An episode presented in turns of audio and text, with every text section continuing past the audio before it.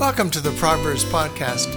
Our text today is Proverbs chapter 3, verses 11 and 12. Do not despise the Lord's instruction, my son, and do not loathe his discipline. For the Lord disciplines the one he loves, just as a father disciplines the son in whom he delights. When I reflect upon my dad and his fatherly relationship with me, I can't remember any incidents of harsh discipline. He was clear in his expectations of me, but I don't have recollections or feelings of rejection. I always knew that he loved me and desired the best for me. In this I am grateful. Not everyone has had this experience.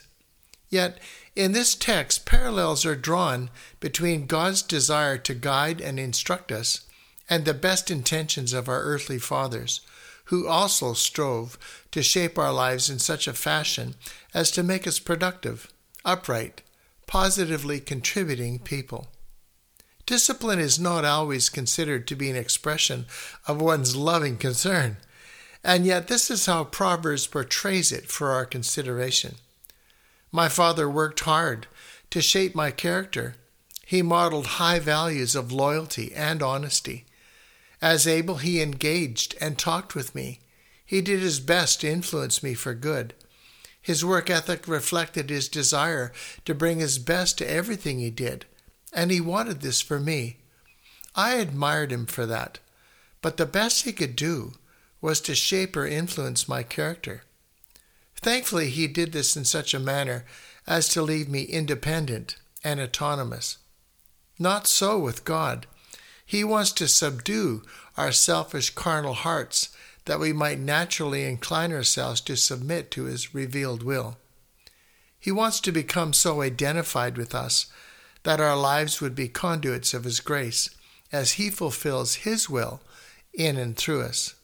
The Gospel reminds us that God would give us a new nature.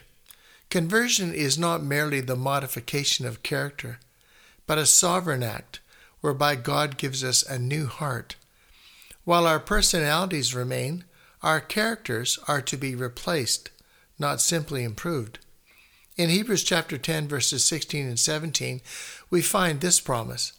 This is the promise I will make with them after those days, the Lord says. I will put my laws on their hearts and write them on their minds, and I will never again remember their sins and their lawless acts.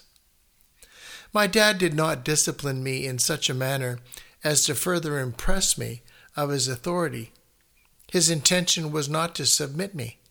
He disciplined me because he wanted me to move forward as a person of worth in terms of character and usefulness.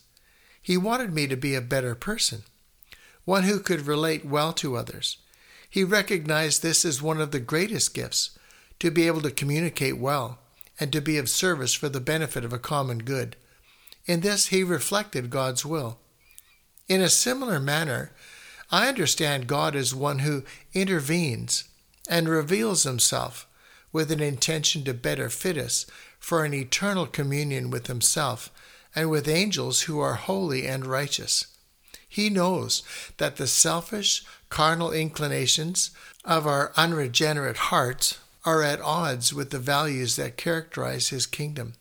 He knows that we must surrender ourselves in obedience to the prompting of his Spirit, that we might be trained to seek and appreciate the joy of those whose hearts are in harmony with him.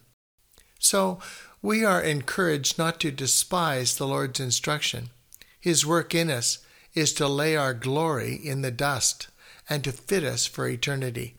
He knows of the joy and abundance that we can experience in a harmonious relationship with Himself, now and forever. His only intention is to give us life and life abundantly. John 10:10. 10, 10. Ask the Lord to help you to surrender to His will regardless of the circumstances you are facing. He will work with an eternity in mind, and in His time grant you peace. Have a great day. I'm Pastor Ron Nelson.